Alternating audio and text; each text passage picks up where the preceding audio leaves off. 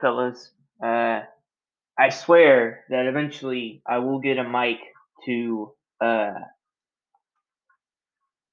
clear my voice. Maybe not clear my voice, or uh, or really help uh, get rid of these echoes, or really uh, kind of help focus only on the voice, not the uh, background area.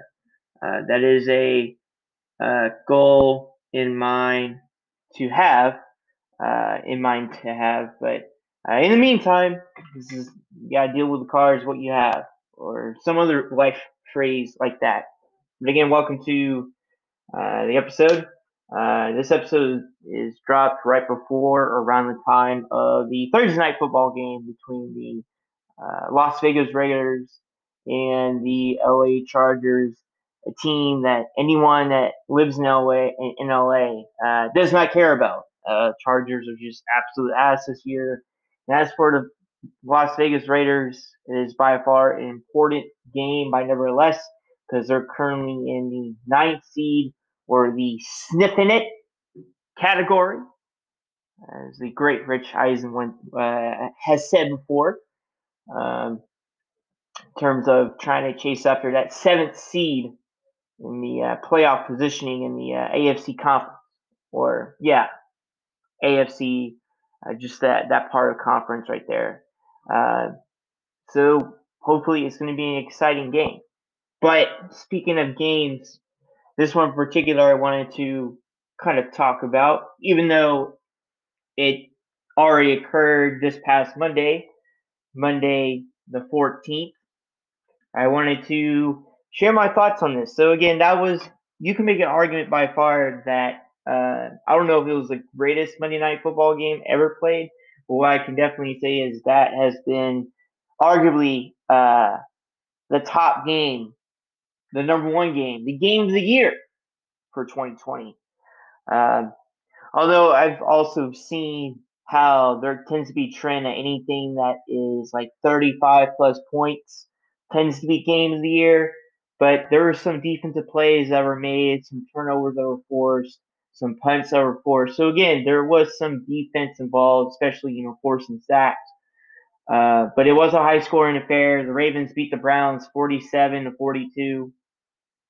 And watching the highlights of that game and keeping track of that game on the game track because I don't have ESPN.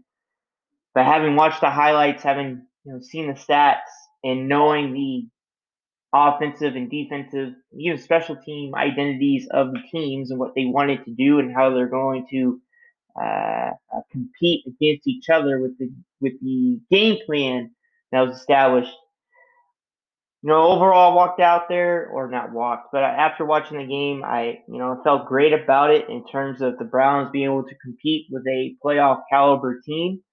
I know the Ravens are the eighth seed in the in the playoffs right now, but they're eight and five, and they're still a playoff caliber team regardless. It's a winning record. They're by five, above 500 right now. Um, but I also have some worries, especially for uh, as the 2020 season ends and as the postseason comes up, and in the future what the Cleveland Browns will have to do. I can't name any other defensive player or any defense player on the Browns team uh, that isn't Myles Garrett and Denzel Ward and Olivier Vernon. I can't name, and this is coming as a Browns fan, but in terms of you know names on top of my head that I can think of, uh, those are really the three big players on that team. And Denzel Ward is a good corner, but he's not top 10 corner. That secondary has definitely not played well throughout the season, and it relies heavily on its pass rush, which, again, having a good pass rush does help your secondary, or at least gives your secondary an opportunity to, to make plays if the quarterback is forced to, to, to make a quick decision. But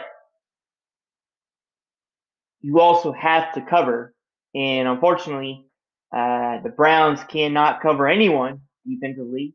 So That secondary is in the middle of the pack. I want to say they're like 25th in yards allowed uh, in the pass, in the passing game. And Lamar, despite only throwing like a buck 50 or at least near there or around there, um, was still he made accurate, crisp throws. Not only that, but most of the balls that were caught uh, were uh, they were wide open. They were wide open guys. So the Browns are going need are, are, are going to need to address their secondary, and it's most likely going to be through the draft because again, there's going to be that salary cap hit uh, for the season due to uh, COVID's impact uh, for the current season, and also the amount of players the Browns front office have decided to pay, but the players that they're paying are mostly on the, if not nearly all of them, were on the offensive side of the ball. Austin Hooper, Kareem Hunt, um, Jarvis Landry, some big name guys. You also got a couple people on the offensive line, uh, including uh, oh, tell no, Teller's a rookie. Um, oh, I can't think of his name now, but he's a starting center for the Browns. He's also, I want to say, the president, uh, or at least holds a high position in the uh, NFLPA. Tretter, yeah, Tretter's like J.C. Tretter. I think it's J.C. Tretter, and they paid him money. And you also you also have to consider the Browns are going to have to pay Nick Chubb, which he's worthy of a high paying contract. I know he doesn't catch the ball out of backfield often, but he's a beast of a running back regardless. Right? You're gonna have to if you're trying to keep the continuity of that O line. Uh, Jedrick Willis is on the uh, rookie contract right now. When year four, year five is going to be looking for a long term deal with uh, a higher salary, and they're going to have to pay him. He's been a really good pick this year. You know, they're trying to keep Denzel Ward and defensive ball, a defensive side of the ball. They may have to pay him a lot too to keep him there. And on top of that, that's not even talking about what they're going to do with Odell Beckham Jr. They may have to trade him to at least get more defensive players more talent on the defensive side of the ball, especially in the secondary, to be able to slow down the passing attack. And then on top of that, you got Donovan Peoples Jones, which if he continues to do well, he may look for a long term deal, uh, three to four years down the line. You got Hollywood Higgins. So the Browns again have a lot of weapons offensively and they need to really prepare their defense or add more talent to the defensive side of the ball. And on top of that, they're going to have to decide whether they want to pay Baker Mayfield or not, which Baker had a good game. Although he barely completed 55% of his throws, right? He was like 29 out of like 45 or something like that. So he threw the ball a lot, which is not part of the Browns' offensive identity. They really run the ball and run the ball a shit ton. And yet in that game, they felt like, hey, we really need to throw here, which I, I get it. They were down by two possessions. Um, and at some point, that Ravens front seven really uh, kind of gave the Browns fits in terms of being able to run the ball successfully. I mean, Nick Chubb had 18 carries, and I would have loved to have Nick Chubb at least get 25 plus. Or if you're going to only give Nick Chubb 18 carries, at least get Kareem Hunt, you know, 10 plus carries. Because Kareem Hunt is a good back. I wouldn't say he's as explosive. He's definitely not as strong. He doesn't carry a lot of uh, a weight needed as a kind of a bell cow power running running back like Nick Chubb is. But regardless, Kareem Hunt is a fantastic running back. But, you know, they decided to call a shit ton of pass plays for Baker. And again, given what the circumstances was and given that they're down by two possessions and was able to help the Browns come back and take a lead up at that at that point, which was like 35-34. Then Lamar comes in, throws a touchdown, gets a two-point conversion. Baker comes back and ties it up, and then the Ravens got a field goal, and then they forced a safety. And it was 47-42. That's how that that score came to be. Um, but again, I didn't after watching that game and watching the highlight, watching the highlights and seeing the stats. I don't feel great about giving Baker a shit ton of money. I'm not. I don't. I am not comfortable giving him a Carson Wentz kind of deal. Because you're seeing what's happening in Philadelphia right now. They're starting Jalen Hurts for second time this season, leaving a quarterback that's getting paid 35 million per year on a bench. Last time I checked, no one in the NFL does that where they pay a quarterback $35 million a year to just sit on the bench, which I wouldn't mind. That's shit ton of money to earn, but it's also not playing time and it's also not a great investment by a franchise. And so I would not pay Baker Mayfield 35 million. I would not give him the Mahomes contract. I would not give him the Deshaun Watson contract. If I if I was in the Browns front office or had influence or was making that decision, I would the best I would give Baker is a Kirk Cousins type of deal, right? You know, give him like a four year, $72 million deal, for example and if he's looking for ex- extension, if he continues to play well and it's like year three of his contract, give him an extension. Give him like an, a two or three year deal where it's like $40 million. Something along the lines of that. Because if you're trying to franchise tag this dude that's even more expensive, then that's going to take a hit in your cap salary. And on top of that, if you once you pay your quarterback, you start to lose talent both on the defensive and offensive side of the ball because of where you put your money. And usually to rebuild that talent is usually through the draft or some free agent acquisitions that isn't as expensive or at least is affordable when you decide to give a quarterback a shit ton of money because now you expect that quarterback to really carry that team. And that's what we're seeing. We're seeing eventually Mahomes is going to have to carry the team with the Chiefs. I'm not saying that he isn't, carrying the team he is, but that Chiefs offense is still loaded with talent.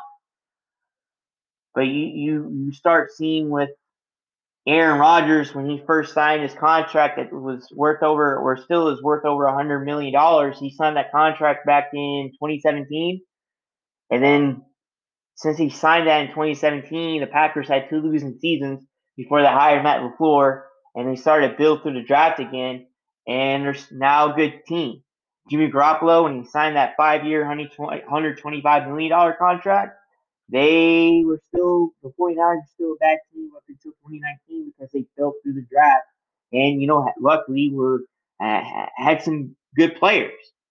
And when they got their free agent uh, free agent acquisitions, they were not as expensive or did not they did not take a hit so much into the cap. So that's my biggest worry is, you know, if you decide to sign Baker Mayfield again, I would give him a Kirk Cousins deal to be able to maintain or at least try to afford the other players.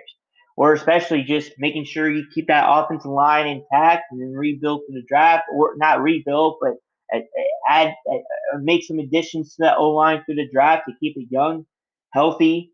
Make sure you still have a good investment within the offensive line, and then you know Nick Chubb and still keep Austin Hooper if he's you know going to continue to be healthy, and then make sure you keep Jarvis Landry because he's been an effective wide receiver for Baker Mayfield, and then maybe maybe give a contract to either Higgins or Donovan Peoples Jones, but still save money to add good players to the defensive side of the ball. That's where I, that's after again seeing that game. That's my worry is that they're gonna if he even if Baker continues to do well, I'm not sure that front office is willing to give Baker a hundred million dollar contract. I sure wouldn't. So now the question comes to mind: Do you give Baker a hundred million dollars if he does well? If he continues to do well this season, wins a playoff game, and then continues to do well next season?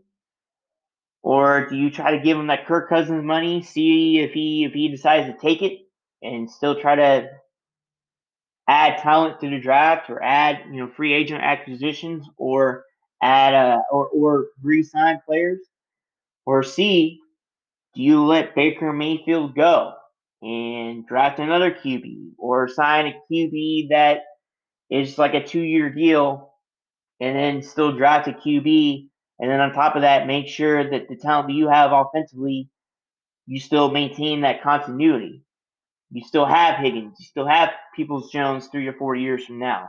You still have a healthy Nick Chubb three or four years from now. You still have David Njoku, the backup tight end, or Harrison Bryant. because uh, he's the third string tight end, and when he plays, he still plays pretty good. So they have a vast amount of weapons, and on top of that, still trying to uh, add good players to the defensive side of the ball. That's that's where my mind comes comes to play, or or where where where it goes after seeing that game. Again, I would say at this point Baker is good, but given his stats, 23 touchdowns, eight interceptions, barely under 2,500 passing yards. Meanwhile, Deshaun Watson, I want to say has 27 touchdowns, has five picks, and is second in passing yards behind Patrick Mahomes with a little over 3,600 with far less offensive talent.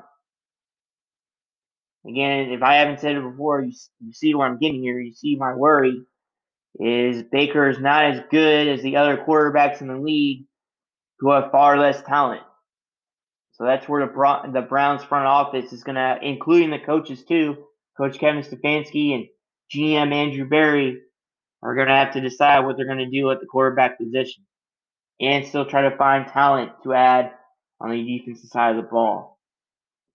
And then speaking of talent, just a little quick thought here.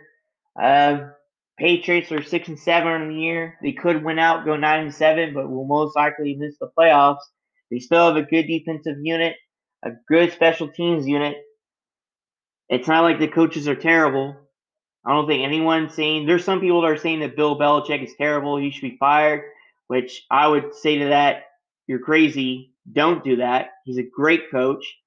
He's a Hall of Famer, first ballot Hall of Famer, hands down. I know he had Brady for almost 20 years, but you know, it's not just the players that help win the uh, that help get to the championships. It's also the coaches. It's a mixed thing. It's uh, both parties working together for a common goal. You can have a great coach but terrible players, and you can go nine and seven. You can have great players but terrible coaches, and may have a winning record but get whipped by actually good, well coached teams much like we saw with the Rams and Patriots from the previous Thursday uh, night matchup. Sean McVay and that coaching staff were great. Bill Belichick and that coaching staff were great, but we saw disparities in talent between these two teams. Obviously, I would say the Patriots defense is still up to par. They still have some talent despite losing like eight players to opt outs. You can make an argument that the Rams defense is far is far more talented which is fair to say, but I'm saying that both units are great. Now, offensively, the Rams are stacked as compared to the Patriots, which their only reliability offensively uh, when healthy is Julian Edelman, but he's been out for a significant amount of time. And then Damien Harris, the running back for the Patriots.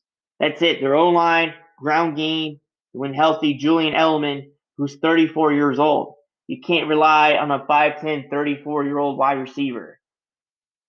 And N'Keal Harry is appears to be a bust. And Cam Newton has more rushing touchdowns than passing touchdowns, has more interceptions than passing touchdowns.